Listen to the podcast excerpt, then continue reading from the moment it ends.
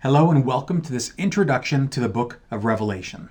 My name is Carl Santos. I'm the senior pastor at Redeemer Church in Niagara Falls, and this introduction is meant to be a companion to the series uh, through Revelation that we'll be embarking on here at Redeemer. But it's also meant to help you, even if you don't attend Redeemer, to get a better grasp of what sort of a book Revelation is, what's the what's it trying to do, and how can you engage with the book in a meaningful but also responsible way. And that's kind of what we're going to do. This is going to be rather academic. We're going to really do an introduction to the book because I think it's probably the best start that we could have, and one that Christians uh, don't often get uh, with the book of Revelation because many many people haven't gone to seminary, and many sermon series uh, that pastors give in the book of Revelation either focus only on the letters to the churches in the first uh, in chapters two and three, or on the end of the book, which talks about the new heaven and new earth, but it leaves out that sticky, icky, difficult middle part full of symbolism and rich meaning, um, and we're the poorer for it. And because we as pastors don't often talk about it or preach about it and don't do it very well sometimes as well, um, Christians end up either neglecting the book because they don't understand it and it's confusing and scary, or they end up running with wild theories about it. And we end up coming away thinking that Revelation is like a crystal ball. But I don't think that's the case. And this introduction is going to help us to hopefully see the book in the way I think it ought to be seen. Along the way, we're going to be quoting a lot of scholars and we're going to be doing our best to take a really safe but also good look at this book. And by safe, I don't mean safe that it's not going to be a challenging book, because it is. Anybody who doesn't feel Revelation is a challenge um, isn't reading it right. But what I mean by safe is we're going to try to understand it in such a way that we don't come away terrified or anxious, as many people often do. They're so anxious about what's the end of the year, are we in the end times, and so on, that instead of being an incredible comfort, which is what Revelation is, it ends up becoming a source of anxiety for Christians or bewilderment.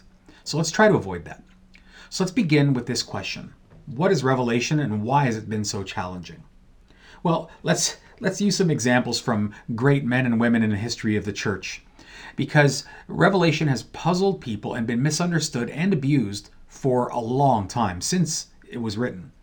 Martin Luther, the great reformer, had no interest in the book of Revelation. He says, and I quote, I can in no way detect that the Holy Spirit produced it. Christ is neither taught nor known in it.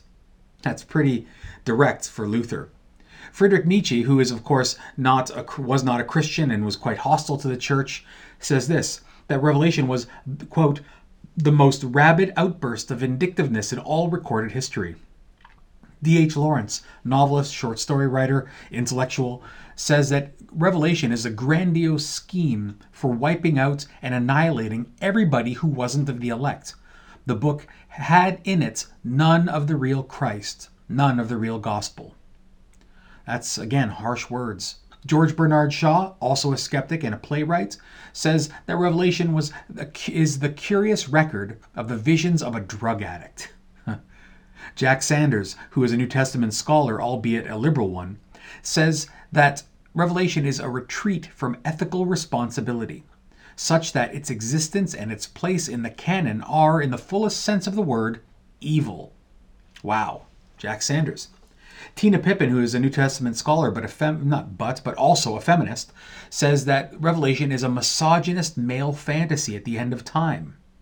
Another liberal the New Testament scholar, John Dominic Crossan, says that Revelation transforms, and this is the quote, the non-violent resistance of the slaughtered Jesus into the violent warfare of the slaughtering Jesus.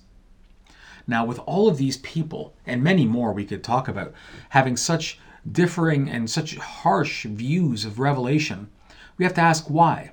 Why has it been so confusing? And you know, more more impactful to Revelation than these critiques from outsiders has been the wild theories of Christians themselves. One scholar I, I and a, prof, excuse me, a professor I had once um, said that eh, Revelation is the happy hunting ground for all sorts of bizarre and dangerous interpretations. Um, it's been used by the church to predict the end of the world, to vilify leaders as the Antichrist, to create panic, all sorts of things. And I have to agree with scholar Michael J. Gorman when he says this, and I quote With respect to Revelation, it must be clearly stated that some readings are not only inferior to others, they are in fact unchristian and unhealthy. And I think he's right. There's a lot of irresponsible readings and, and interpretations of Revelation, and they end up misleading people or turning people off from Christianity as a whole. And I think that's it's unfortunate. And this is that vicious cycle that I mentioned a bit earlier. Revelation is bizarre, so it ends up becoming ignored. It's basically been removed from the canon functionally by Christians who just don't read it. And because it's been ignored, and it is, is often ignored from the pulpit as well, it allows for wild interpretations to not only form, but to take root in the church. You see, people will always want to know what's what Revelation is saying, and if pastors, if we don't take up the burden of trying to understand it and teach our churches, then we're kind of surrendering them to the televangelists and to those folks on the radio who talk about Bible prophecy. And so it's our job to, to do a better better job, really. So, why do so many people get absolutely nothing from Revelation? Well, Richard Bauckham, who's one of the great scholars of Revelation, says the big issue is that we don't understand what kind of a book Revelation is. And this is important. I remember the first time I read Wuthering Heights. I was told when I was when it was given to me that this was a great love story. And if you've ever read Wuthering Heights, you know that although it's it's a love story, it is something of a tortured love story. It's dark, it's itchy, scratchy, it's brutal at times. And I remember reading it and the first half of the book maybe, maybe even more, thinking this is not a love story, at least not the way I was thinking of it, because in my head, the love stories were going to be a little bit more of a rom com, a little bit more Jane Austen. Not to knock Jane Austen, because I think she's far undervalued as, a, as, a, as an author. But Wuthering Heights just wasn't the kind of book I thought it was, and as a result, I didn't get the most out of it. Or to put it towards a movie context, the first time I read the cl- or watched the classic movie Doctor Strangelove by Stanley Kubrick, if you've watched it, you know Peter Sellers and uh, George C. Scott are in it. And uh, I was under the impression it was going to be a drama about the Cold War. And so when I started watching it, and I started to see almost immediately what I thought to be rather funny lines and funny scenes, I wasn't sure if I should laugh about it. And as a result, it wasn't until I stopped the movie and kind of asked people and Googled it that I realized oh no, Doctor Strangelove is a satire, it's a comedy. It's supposed to be poking fun at the Cold War uh, foibles. And so you see, because I didn't understand what kind of a movie it was or what kind of a book Wuthering Heights was, because I didn't understand that, I actually missed a lot from the story. So it's important, says Richard Bauckham, and so, and so do I, that the first thing we do is we understand what sort of a book Revelation is. So as we seek to do that, let's ask this first question Who wrote it and when did they write it? Because those are important. So let's start with who wrote it. So, why does it, first of all, why does it even matter who wrote the book of Revelation? Well, it does and it doesn't necessarily matter. So it doesn't necessarily matter uh, because ultimately it's scripture, it affirms and upholds what is said in the rest of scripture, and so it is in the canon and we can be trusted. Just like we trust the book of Hebrews, though we don't know who wrote it. And so it's the, it technically doesn't really matter who wrote it. And yet, it does matter a little bit because depending on which John we're talking about who wrote this book, it could impact the dating of the book. And if the dating of the book has a lot to do with the meaning of the book. And so let's jump into it. There's a number of people who have argued that the book wasn't written by John, who is the apostle, meaning the sons of Zebedee, but it was written instead by a guy named John of Ephesus, John the Elder, he's often called. And although there's other people who claim other authors, those are the two main ones. So let's first look at what is the case that the apostle John wrote it. And I'll lay my cards on the table and say, I believe it was the apostle John who wrote it. And you'll see why. But although I may be in the majority, there are people who disagree. And I'll try to talk about that. So, what is the case for John the apostle, John, son of Zebedee, for having been the author of Revelation?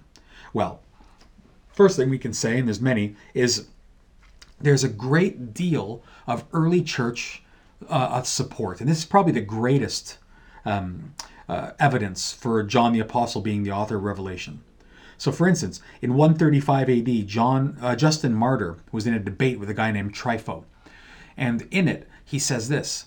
He says, There was a certain man with us whose name was John, one of the apostles of Christ, who prophesied by a revelation that was made to him that those who believed in our Christ would dwell a thousand years in Jerusalem. And so you see, this is only about roughly 35 or 40 years after the writing of Revelation, we think, and we'll get to the dating in a minute. And, and already by that time, Justin Martyr is quoting and saying that John the Apostle who was one of the apostles of Christ, is the one who gave this revelation. And of course, he's talking about the millennial passage about reigning a thousand years. So Justin Martyr thought, and he's, he's closely connected to the time period of the apostles, and he says this was John the Apostle. But it's not just him. Irenaeus or Irenaeus, who is also an early church father, he quotes the book of Revelation early on in the second century. And he prefaces those quotes by saying, John, the Lord's disciple, said, and then he quotes Revelation. And Irenaeus was friends with a guy named Polycarp, who was a martyr, early Christian martyr, and he, Polycarp, claimed to know John the Apostle. And so we have these early church fathers. But it's not just them. The Muratorian Canon, which is the uh, late second century fragment of, uh, of, of, text, uh, papyrus text, that, that has on it the first and oldest list of the books of the Bible listed on it. And that includes Revelation says that John is the author. We also have Clement of Alexandria, Tertullian, Hippolytus, Origen, all of them, these early church fathers who are close again into to the time of John and the time of Revelation, say that it is the apostle who wrote it. So that's pretty strong evidence there. Few New Testament books have this much contemporaneous evidence for authorship. Um, and we also know, of course, that whoever this author was, he was steeped in the Hebrew tradition steeped in the Hebrew Bible, which also lends the lends the uh, lends uh, support for the claim that is the Apostle John, who was a Jew, rather than John the Elder, who was probably a Gentile, um, because this person understood Jewish culture, Jewish tradition really well. So we have a lot of evidence there, but there's also some evidence for this other John, John the Elder, John of Ephesus, and um, well, I'll go through it and we'll explain. I'll explain why I don't. I'm not so sure. I'm not convinced by it. First, there is a little bit of early church support for this other John being the writer, but it's a little later. So, in the mid third century CE, uh, in the Common Era, uh, Dionysius of Alexandria he claims that, that it was John the Elder who wrote it, and another early church father Eusebius also follows him in this claim, but there is a little bit of a caveat here because both of them are saying this, and it seems like the reason they are claiming it's not the apostle who wrote it is because they're trying to discredit the teaching of the millennium. Meaning, they don't like the millennium teaching in Revelation, and so it's easier to say it's not true if it wasn't an apostle who wrote it. It's just some other guy, some other John. And it's, it's not a respo- or apostle isn't responsible for it. So we have reasons to question their their integrity, to be honest, at that moment. But Dionysius does do some things that modern scholars have done as well, and for here he deserves some credit. He notes that the themes, vocabulary, and the Greek even of the book of Revelation don't really match the themes, vocabulary, and Greek of the epistles of John, the letters of John, and the gospel of John. And although there is some credence here and there is some, some fairness here, uh, many people will will say, hey, it's not as significant a, a difference as people think. And I'll give you just a couple of examples. Uh, well, one really is um, the theology. The Gospel of John and the letters focus on something called realized eschatology, while Revelation seems to focus on consummated eschatology. And I'll explain what the difference is. In the Gospel of John and the letters, we find that he focuses heavily on the kingdom having already come, the kingdom being in the midst, that Christ in his coming ushered in the eschaton to an extent, that the kingdom was at hand. Whereas at Revelation, and that's called realized eschatology, it's realized. But in Revelation, however, the focus seems far more on consummated eschatology, meaning the not yet. meaning the promises from Jesus are about a future with him in glory, not so much about now. And so some people will say there's too big a difference. There's almost two different ways of seeing the kingdom here. But again, significant scholarship, like guys like George Ladd, will come out and say, hey, this is not nearly as significant as it's often thought. Um, they're far more complementary than we, we assumed. Um, so, again, although I recognize there are some legitimate reasons to ask questions about the style and vocabulary and themes, I'm not sure they're strong enough to push back against the evidence of the early church that says this was John the Apostle. But people who would argue this elder, John the Elder, wrote it, will also say things about how in Revelation, John doesn't say anything about being an apostle, as he does in, in John 21 and in 2 John to open his letter and the third letter of John 2, where he claims he's an apostle and he knows Christ. There's no mention of being an apostle or knowing Christ anywhere in Revelation. Um, so there is some reason to think uh, that it may not be the John the Apostle. However, the early church evidence, for me anyway, sways it. Ultimately, like I said, I'm not sure it necessarily makes as huge a difference as we'd think, but it is a significant thing. I say John the Apostle. Feel free to do your research and come to the conclusions you see. Now, when was it written? If John the Apostle wrote it, well, when was it written? And this is very important. There's basically two dates that most scholars would would choose between. Some and they often call them the early or the late dating of Revelation. The early date is that the earliest the book was written near the tail end of the Emperor Nero's reign, so around 68 CE in the Common Era, or AD, some people would use, but CE, Common Era is what I'll be using. So the, I'm not, uh, again, I'll lay my cards on the table. I believe it was a later date, closer to 96 AD. But let's go through uh, what was people who choose this earlier date, the early dating of Revelation. Well, what, why do they do it?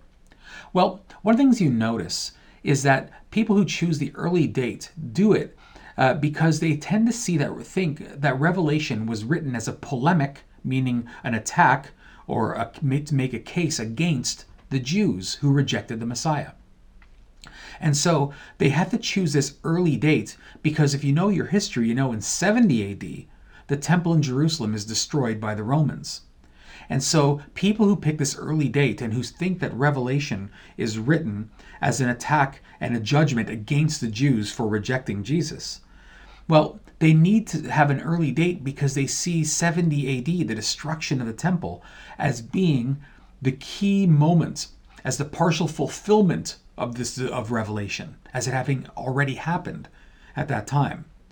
And when they do this there's a lot of things they take i think for granted uh, that are not fair scripturally. So for instance they'll see that the temp- they, they, they read the temple measurements in chapter 11 of revelation and they see them to be literal because they think that it matches um, or sorry that, that, that it's it's more it's a good match for what the actual physical temple was like as far as size. But what they miss here, in my estimation and in many scholars' estimation, is that the measurements in Revelation 11 actually are much closer to matching Ezekiel's measurements of the eschatological, the coming temple. Um, and so I think they missed that point. Another issue is these early daters will insist that 666, you know, the mar- the number uh, that is very famous and it's in all sorts of horror movies and everything, uh, that that number uh, they think is is very significant because if you take the Hebrew writing of the name Nero, the Emperor Nero, and you and you do something called uh, gematria, gematria, which is when you um, it's numerology, right? Where you take every letter in the Hebrew alphabet has has a has a has a numerical value to it. And when you add up all these numbers of the letters N E R O in Hebrew, what you get is 666. And therefore they see Nero as the great the great dragon, the great enemy in Revelation. Now, there's a lot of problems with this though. And I don't want to belittle it because I know a lot of Christians are big on numerology and these sorts of things. I have a problem with it. Um, and many scholars do because it assumes the name Nero has to be written in Hebrew to get to 666, not in Greek, not in Latin. And that's problematic because the book of Revelation is written in Greek, to a Gentile audience in Turkey, in Asia Minor. And so it's interesting, it would be interesting, if what you had to do the gymnastics you had to do to make this number 666 work out to be Nero was to convert it to Hebrew, a language and a, and a culture that the readers would have had very little knowledge about by and large. So it's just it's a little it's a little curious here. And I, of course, uh, and again, think what you will, I don't buy into a lot of this numerology anyway. I think the numbers are symbolic and there's a reason for them, and we'll get to that in the sermon series. So I'll leave it there. But um, another thing that early daters will do is they um, they take what is said in chapter 1, verse 7 in Revelation, where it says that all the world will mourn him. All the world will mourn because of what Christ is going to do when he returns. They change the word world and they say it actually reads Israel. But there's a great problem with that. There is no textual evidence that the word in Greek is Israel. There's no, not even close. It's the word world. And but you see, they have to do that because what they're trying to do is say that Revelation is a book that is a judgment, is written all about the judgment on Israel for rejecting the Messiah. And so what they need to do is they need the book to say that Israel will mourn, not the world. It's not written for the world, it's written to attack Israel. And that's a problem. it's a problem because it, it just doesn't ring true to what's in the text. So obviously, I have a big I have problems with that early dating. Again, I encourage you to do research and figure this out for yourself if you if you'd like. The late dating, however, I think is far more likely, and here's why. The late date would be not 68 AD but 96 AD. And this would be in the reign of an emperor named Domitian, at the tail end of his reign. Now, here's why I think this. First, early church evidence again. The early church writers generally agree that it was written in Domitian's era. Irenaeus, Victorinus, Eusebius, Clement, Origen, all of them placed the writing of the book at the time of Domitian. Another thing is interesting is the history that's in the book. The churches that are referenced in chapters 2 and 3 of Revelation, um, we the history that that seem that, that John ascribes them, that Jesus says, you know, Jesus gives these letters and these messages to the church. Well, what he describes in those messages don't match up with history if the if it's an early date, if the book was written in 68 AD. Let me give you an example. Um, first of all, there's one thing we know. Uh, very simply, churches generally don't lose their ardor and their passion and their faith within the first generation. Usually, churches in their second or third and so on generations become weaker in their faith and they begin to fall, fall away. So it would be very odd if a church sprung up with such power and then began to fall right away, as the book suggests in the letters. But let me use two examples. Laodicea is called rich in the Bible, in Revelation. They, Jesus refers to them as a rich church. But here's what we know from history. In 60 CE, so 60 AD, there was a great earthquake that destroyed Laodicea. And this was a time before modern uh, construction equipment. It took a long time to rebuild that city.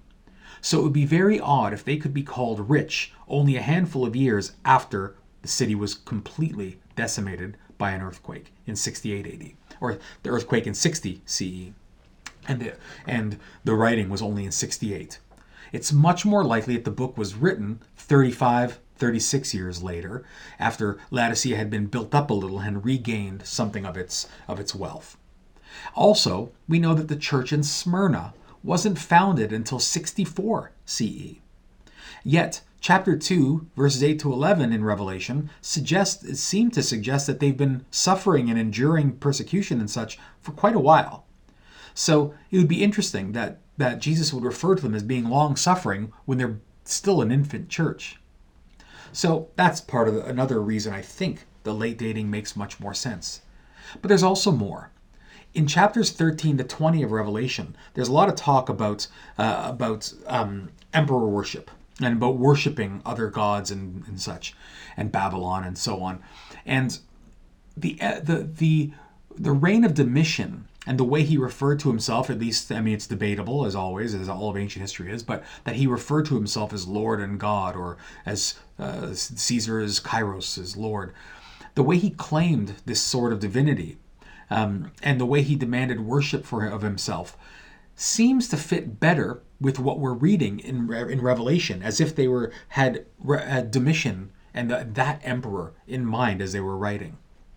That seems to fit. We also know this Babylon is a code word in Revelation for Rome, by and large. And the early writers, the, the guys who blame, claim the earlier date for Revelation, will say that Babylon doesn't mean Rome, but it means Jerusalem. Because remember, they think Revelation is a book that talks about the judgment on Jerusalem. And so they see every time the word Babylon shows up in Revelation, they would say, no, it means Jerusalem.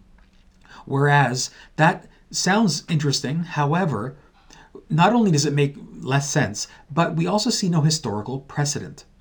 We know that using Babylon as a code word or code name for Rome had precedent in other books, like the fourth letter of Ezra and second Baruch and the Sibylline oracles and many other ancient documents, extra biblical, meaning non biblical documents. And so we see the precedent that Babylon meaning Rome makes much more sense, which again suggests later dating and certainly not the way the early daters would suggest. Another thing is interesting. The Apostle Paul refers to a lot of heretical groups and heresies in the early church. Yet in his letters, he never mentions the, for instance, the, the group, the Nicolaitans, that are mentioned in these first few chapters of Revelation. And that's interesting because Paul has no problem calling out heresy, and yet he never mentions heresy in the churches in Asia Minor and never the Nicolaitans. And yet it is a prime, um, uh, uh, it's mentioned intentionally and very clearly and specifically in Revelation. So it's interesting. Why would Paul leave this out? If it, if it was an early dating, you would expect Paul to, to call out this heresy, but he doesn't. Now, so this dating, suggests also that I mean Paul uh, John says at the opening that he is writing and he's in prison because of the, the, the name of the Lord. So it's clearly he's being persecuted for his faith. And although we can debate the extent of the persecution under Domitian, what we do know is that there was persecution of some type there. And and as a result, it fits far better again with this time, I believe. And does it ultimately matter? Yeah, it does really matter, I think, because the later dating just simply fits the context better. And if we're going to know what the message of the of Revelation is, we need to know who it was written to as best we can, because that will help us understand the purpose of the book. And we need to do that before we can apply it to ourselves. So, if we know then it was written, and let's take for granted that John the Apostle wrote it at the end of the first century under the reign of Domitian, then now we need to move on to this very important question of what kind of a book is Revelation, meaning what's the genre of Revelation. Turn again to Richard Bauckham, this great scholar. Here's what he says about Revelation. Quote, Thus, Revelation seems to be an apocalyptic prophecy in the form of a circular letter to seven churches in the Roman province of Asia. Now, you can't see it because this is audio, but he says it's three different kinds of book rolled into one. It's apocalyptic, so it's an apocalypse. It is prophecy, and it is letter, epistle. And so Revelation is a document, is, is, a, is a book that is made up of three different genres of literature apocalypse, prophecy, and letter. And we need to understand what each of those means because if we're we need to know, remember earlier, we need to know what kind of a book it is so we know how to approach it. If you're reading, for instance, and let me use an example, if you're reading a scientific textbook, then you would expect everything you see in the textbook to be literal, right? But what if you approach a book of poetry and you approach it like a scientific textbook? Well, then you're going to have problems. And think about the Psalms. When the psalmist says that he drenched or he, his pillow was drowned in tears, well, that's just not true, right? That is because he didn't really drown it in tears. It just means he cried a lot and his t- pillow was wet. And the reason we see, we understand that is because it's poetry. And poetry uses things like hyperbole to make a point. And so we, we read poetry as poetry. We don't expect poetry to be a scientific textbook, and vice versa. So we need to know what kind of a book Revelation is so that we interpret it properly. So, first let's start with apocalypse. What does it mean? What is apocalyptic literature? Well, John Collins, another great great scholar, wrote, wrote a lot on Revelation. Has a book that is actually called um, the uh, Apocalyptic Imagination. Excellent book. And here's what he says about apocalypse. Quote, a genre it's a genre of relevant, revelatory literature with a narrative framework in which a revelation is mediated by an otherworldly being to a human recipient disclosing a transcendent reality which is both temporal, insofar as it envisages eschatological salvation, and spatial, insofar as it involves another supernatural world. So, what Collins is saying is that John has a message that he is given, a vision, and he chooses to use the apocalyptic genre as a vehicle to communicate his prophecy. And he does it as a letter.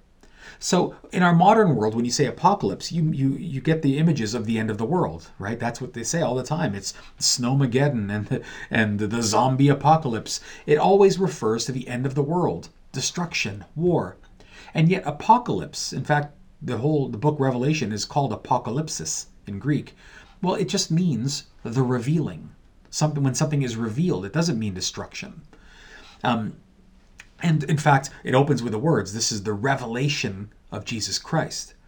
So, and this is far more helpful for us because when we understand it's the revealing of Jesus Christ, then we then we realize something. It is not only something Jesus is revealing to us like a story and a vision, but it is actually the revelation of Christ himself, that he himself is being revealed in the book of Revelation. And that alone really helps us, hopefully, keep ourselves um, from being too irresponsible as we read it. Because whatever this book is, it is revealing to us who Christ is and what he's done and what he's going to do. That's important.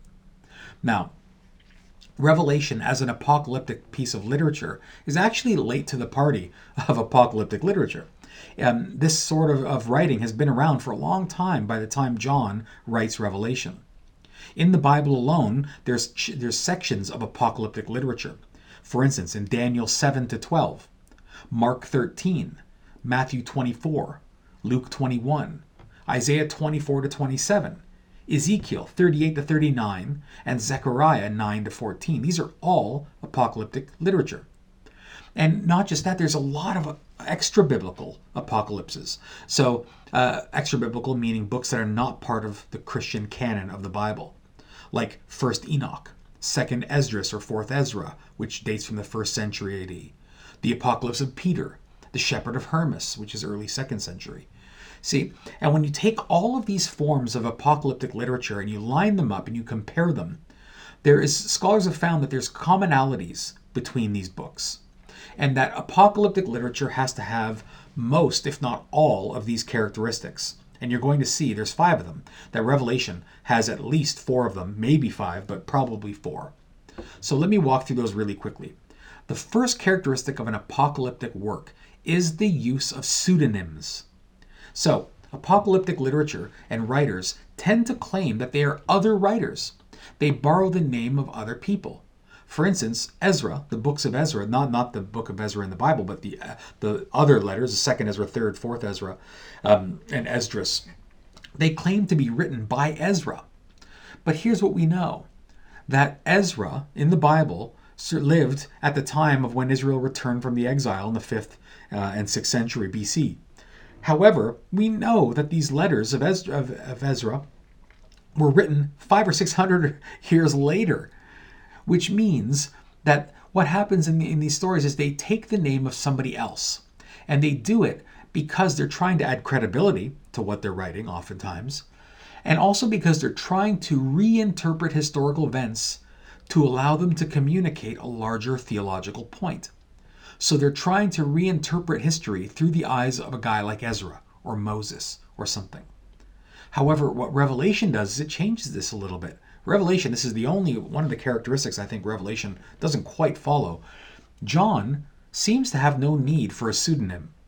He just says he's John. He's confident as he stands in the Old Testament prophetic tradition as a prophet. And he doesn't claim that he is somebody else, which is unique in, in the world of apocalypse. So we could argue that, that Revelation doesn't have that one aspect that all other apocalypses share.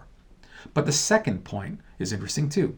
The second characteristic is that apocalypses always contain angel mediated messages, meaning that an angel comes and he serves as a mediator for God to humanity to communicate a message.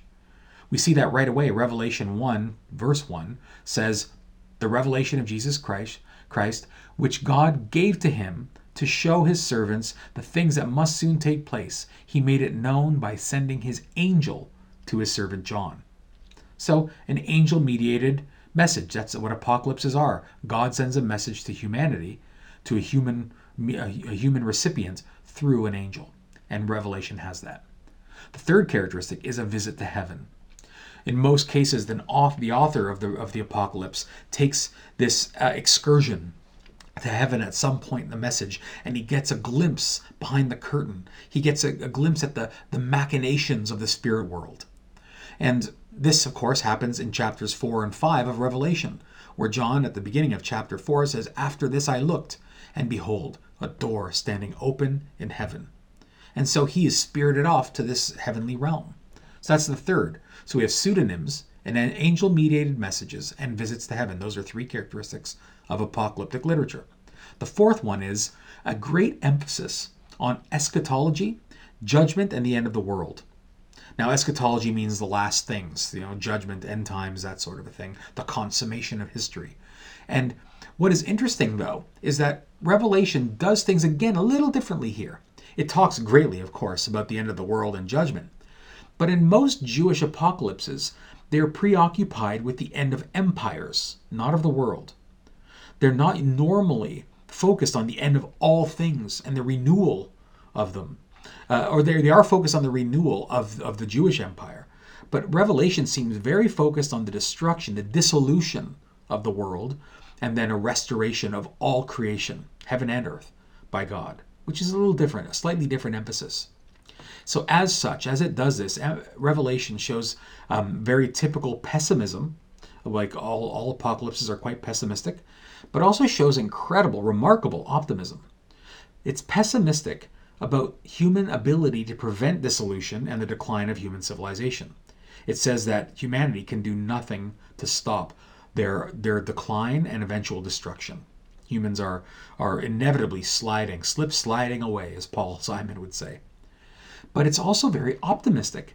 It says that God is is incredible, not just willing, but will get involved to um, transform all things, to bring justice and renewal. So it's pessimistic about human ability, but greatly optimistic about God's willingness to change things. And the fifth characteristic of apocalypses is the use of incredible symbolism. Now, here let me read a longer quote from Richard Bauckham. Here's what it says It would be a mistake to understand the images of Revelation as timeless symbols. Their character conforms to the contextuality of Revelation as a letter to the seven churches of Asia.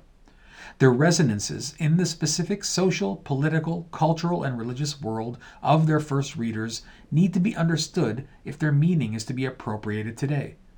They do not create a purely self contained aesthetic world with no reference outside itself, but intend to relate to the world in which the readers live in order to reform and redirect the reader's response to that world. However, he keeps going. If the images are not timeless symbols but relate to the real world, we need also to avoid the opposite mistake of taking them too literally, as descriptive of the real world and of predicted events in the real world. They are not a system of codes waiting to be translated into matter of fact references to people and events. Once we begin to appreciate their sources and their rich symbolic associations, we realize that they cannot be read either as literal descriptions or as encoded literal descriptions, but must be read for their theological meaning and their power to evoke response. He is right. So, symbols all have meanings, right? And they have real meanings. They're all at once symbolic, they point to something, but they're also pointing to something real. Think of a road sign that says Toronto, 40 kilometers away. Well, it's a symbol that tells you about something, but it points to something real. And so, when we read these symbols in Revelation, we have to see something incredible. They were symbols not just for the Roman readers who wrote it, who read it at the time, but they're also symbols for us. And as a result, because they are both, they cannot be simply reduced to just being symbols for Rome with no applicability to us. But we also must avoid the more, I think, prevalent and dangerous interpretation of thinking that Revelation only has meaning for us, that it only speaks to our modern world and our time and had nothing to say to previous generations. You see, because uh, Revelation is anchored in Roman context, and we need to know it. Um, and so, and t- so, if we come away from Revelation just saying, "Well, the Antichrist is is Vladimir Putin, it is the Pope, or whoever else we say uh, people say he is," um, we have a problem. Aside from the fact, of course, that the the word Antichrist doesn't show up in the Book of Revelation at all, but these images. Um, they're very helpful to every generation. See, we need to understand this. Revelation has has to have a meaning. No matter how we interpret it, it must have meaning. The symbols must have meaning, not just for us today, but they must have had significance and meaning for every generation of Christians before and after us. Otherwise, God is saying, hey, this book is um, really of no use. Don't open it up until this certain time, which is not true. So we can't simply say, well, the it's referring to po- the Pope or Putin or the Illuminati. Um, we have to be very careful because if Revelation only speaks about a modern Canadian context in our world and speaks about a leader today, and that's who it's always spoken about, then that means it was not really of any benefit to John. Because while he was seeing the Antichrist and the dragon as emperors, we would look back and say, Sorry, John, you were wrong. Had no help for you. It's only for us which of course is not true. And so, Revelation does not seek to inform us about specific figures in the world right now, as much as it seeks to reveal the need for faithful endurance and the means by which we may endure in faith in a world that grows increasingly hostile to the gospel. So, that's what Apocalypse is. It shares those five characteristics. Okay? Pseudonyms, angel mediated message, visit to heaven, eschatology, and symbolism. Now, it's also prophecy. The book itself calls itself prophecy five times in chapters 1, verse 3, and in chapter 22, verses 7, 10, 18, and 19. John's activity in the book is characterized as prophetic four times in chapter 10, verse 11, and then in 19, verse 10, and 22, verse 6 and 9. The language itself suggests that John thought of himself as an Old Testament prophet. Um, in fact, all the oracles that he makes, the, the, the, prophecies he makes against Babylon in chapter 18 and uh, through to 19, verse 8, echo the oracles against Babylon in the Old Testament. He's picking up on the Old Testament prophetic tradition. Old Testament prophets, this is, I think, one of the most important things you can take away from this introduction. Old Testament prophets and prophecy Isaiah, Jeremiah, and so on. They always point to the future, or often point to the future, but they do it for the express purpose of two, doing two things to comfort and to challenge. The prophets came, and even if they pointed to the coming destruction of Jerusalem by the, the Assyrians or the Babylonians, they did it for two reasons to comfort people, to say, God knows you are struggling and He has a plan to rescue you, but also to challenge, to tell Israel, you need to amend your ways. You're working against God, and judgment is coming. And so, Old Testament prophecy always aimed to comfort the oppressed and to with to let them know God knows what's happening and He has a plan, but then to challenge the, the those who are who are causing the strife and causing the oppression. And so the intent of a prophecy in the Old Testament was never to create stargazers. Never. Think of the book of Amos. Amos was prophesying at the temple in Bethel. And in his prophecy, he warns Israel that because of their idolatry, they have become a nation that is, is um, a social mess. Everybody is oppressed, there's great poverty, and so on. So, at the end of his prophecy, he does say, however, that judgment will come from a mysterious nation to the north. He never names the nation, he never says it's Assyria. And yet, that's who he's talking about. If somebody was listening to Amos prophesy, and after hearing all of what's going on about how they had been, uh, they had stopped worshiping God, and that as a result their society was crumbling, if they had come to him and said, I know, it's Assyria, isn't it? That's the country. I should be looking for this country, to, this nation that's coming to destroy us. I imagine Amos would smack himself in the forehead and say, Are you kidding me? The message is to tell you that you are idolaters and you need to amend your ways and fix your social your social structure, your society. That's what this message is for. And you're worried about looking up at the sky to decide who is this nation that's coming? Well, Revelation is the same. It asks us to be comforted in our trials and to be spurred towards greater faithfulness to God in those trials. And so, Revelation as a prophecy shares the same goals as prophecy. So, it's apocalypse, it's prophecy, but it's also a letter. Now, it is addressed to, very clearly at the start of the letter, the seven churches of, Asia, of that are in Asia, a specific recipient. So, you and I know very well that if a letter uh, comes to you and yet it's not addressed to you, you'd be rather foolish to think it was addressed to you. now, and it may have some significance for you, but at least at the outset, you couldn't just brush past the fact that, hey, this letter wasn't written directly to you, at least at first. So we have to be humble in that way. And to understand if the book has any relevance to us today, we need to learn about the context. Let me give you an example. If you show up at your, you buy a new house, so when you get there, the first day, the mailman delivers a, a letter. And the letter only says this on the inside Trevor, see you at the harp on Claret Sunday. What do you make of that letter? What do you make of that message? Well, if your name isn't Trevor, then you assume, well, it's not written for me.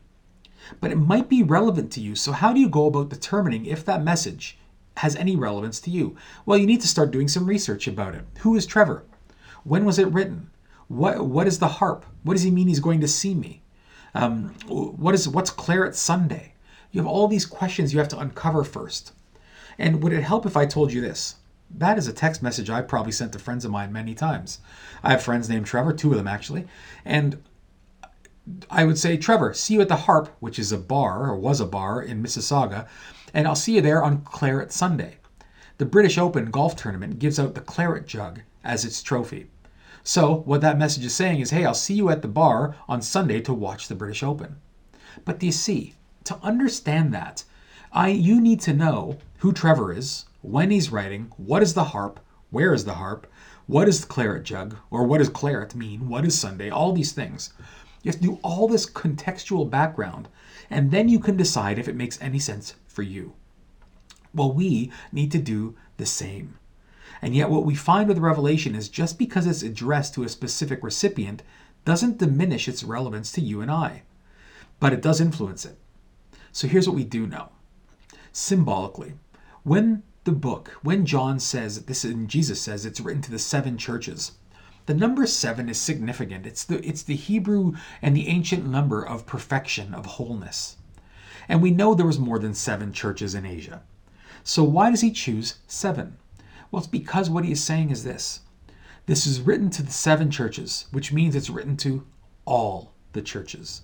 The messages that are given to the seven churches in chapters 2 and 3, for instance, you'll notice that your church probably shares characteristics with all seven of those churches. And that's because the idea is this the message here is relevant to every church in every generation. And that's important for us.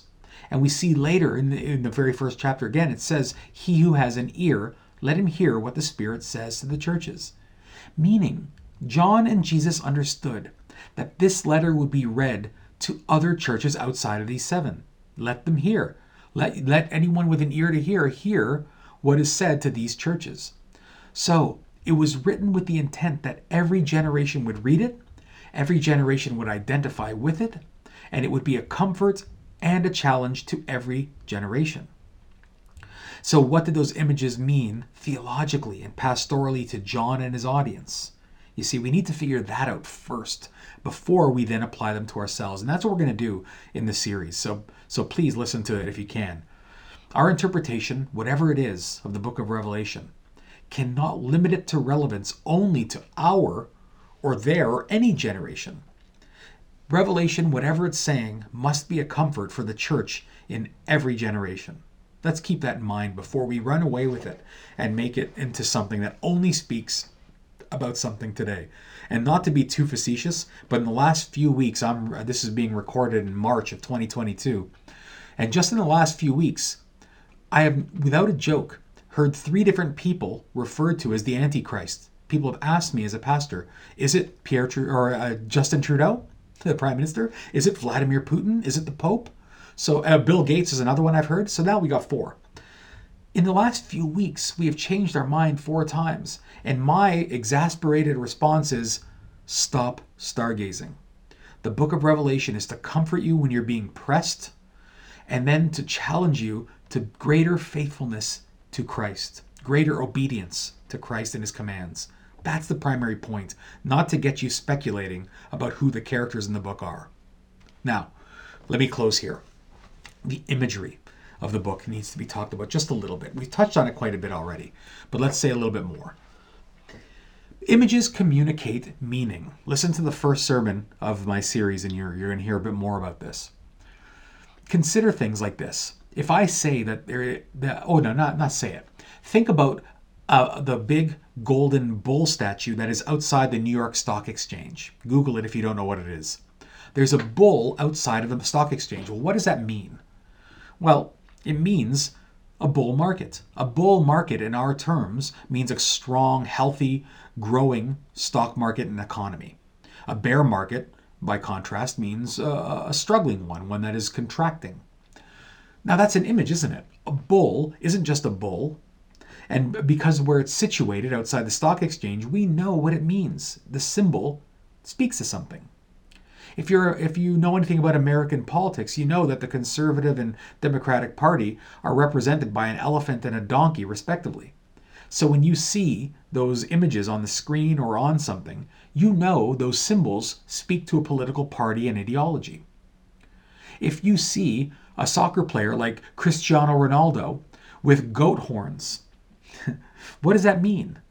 You know, to understand what that means, you have to know something about soccer right? And uh, football for my European friends. And to know that many people think Ronaldo to be the greatest player ever. And when they call him the GOAT, it's an acronym. GOAT stands for greatest of all time, G O A T. And so if there's a picture with Ronaldo with horns and a goatee, it's not that he's transforming, he's not demonic. It is symbol to show that people think he is the greatest soccer player of all time. But to understand and interpret that symbol, you need to know something about soccer and about the culture of it and who Ronaldo is and all these different things. And so, to understand the images in Revelation, before we try to figure out what they are, you need to understand what they were meant to be in their original context. Otherwise, if I show you, for instance, a picture of a dragon eating a city, you would and I asked you what was happening, you may come up with all sorts of theories. In fact, I've done this and people have all kinds of theories about Godzilla and destruction of the world. And yet, if I told you that that cartoon was a political cartoon that was um, published in the LA Times the day that China took over Hong Kong, you would then understand the image because you'd say, oh, yes, China is symbolized by the dragon and it's taking over, consuming the city of Hong Kong. Makes sense. But to know what it means, you have to know the context. And so we need to do the same. We need to understand Revelation's imagery and what it meant to John and his church and the readers at the time before we apply it to ourselves. And the, the best way to see our mistakes, generation after generation, here, is to notice that every generation since Christ has believed it was in the end times. In fact, even the, the gospel writers and Paul seem to have thought that the end was coming imminently we know that people at the fall of the Roman Empire in the 5th century BC, or AD would have thought, many thought this was the end of the world, the apocalypse. Uh, the, during the Crusades, the Black Death, the Napoleonic era, First World War, Second World War, Cold War, Iraq invasion, 9 11, COVID, convoys, Putin, Ukraine. In all of these situations, humanity has thought they were at the end of everything. And they were wrong. And that isn't to say that we should be ashamed of it. Instead, we should be humble and say the images in Revelation are meant to spur every single generation to be aware that the end could come at any time. And that should spur us to greater faithfulness, to greater feats of evangelism and faithfulness in the world. And that is the point. We have to seek to know what God intends through revelation, no more and no less. So, with that, let's call this to an end. It's been 55 minutes almost. Thank you for listening. Please, if you have any questions, you know how to reach me. Go to our church website, www.redeemerbible.ca. Reach out to me. You can do that any number of ways. Um, but please, if you attend uh, Redeemer, if you call us home, then be a part of our sermon series, be a part of the extra discussions and the studies we're going to be doing on Revelation because they're going to be incredibly encouraging to you, I think. If you're listening to this and you're not a part of Redeemer, first I would say, hey, go to your church, love your local church, honor your pastor, love them and support them. Um, be a part of your local church. We are not here to steal people. That being said, if you do not attend a church, become a church member somewhere. Become a part of a local gathering of the body of Christ. That's the way to grow. That's the way to be sanctified, to be sharpened, and to sharpen others. Please do that. And if you're a skeptic or someone who is just checking out Christianity and you're in the Niagara region, then please, we'd love to have you at Redeemer because we love walking with people, especially skeptics, as they begin to encounter Christ. With that, thank you so much, and we hope to see you on Sundays.